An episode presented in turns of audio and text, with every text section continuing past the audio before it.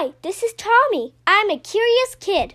I love to learn and always work hard in school, but I really love exploring difficult and complex subjects like economics, astrophysics, and psychology.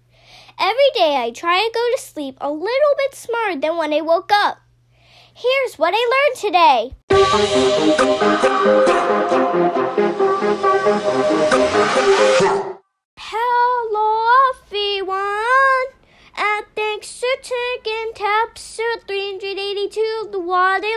Today podcast.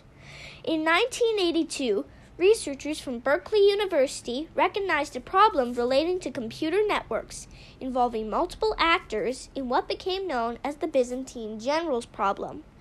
The Byzantine generals problem basically surmises how do you create consensus among multiple entities which are separated by distance. It's known as the Byzantine generals problem due to similarities of computer networks to the problems of a hypothetical general leading a Byzantine army would face when different divisions of the army wanted to employ different strategies. The problem led to the idea of a Byzantine fault, where in distributed computer systems, components may fail, but there is imperfect information as to whether the component has failed.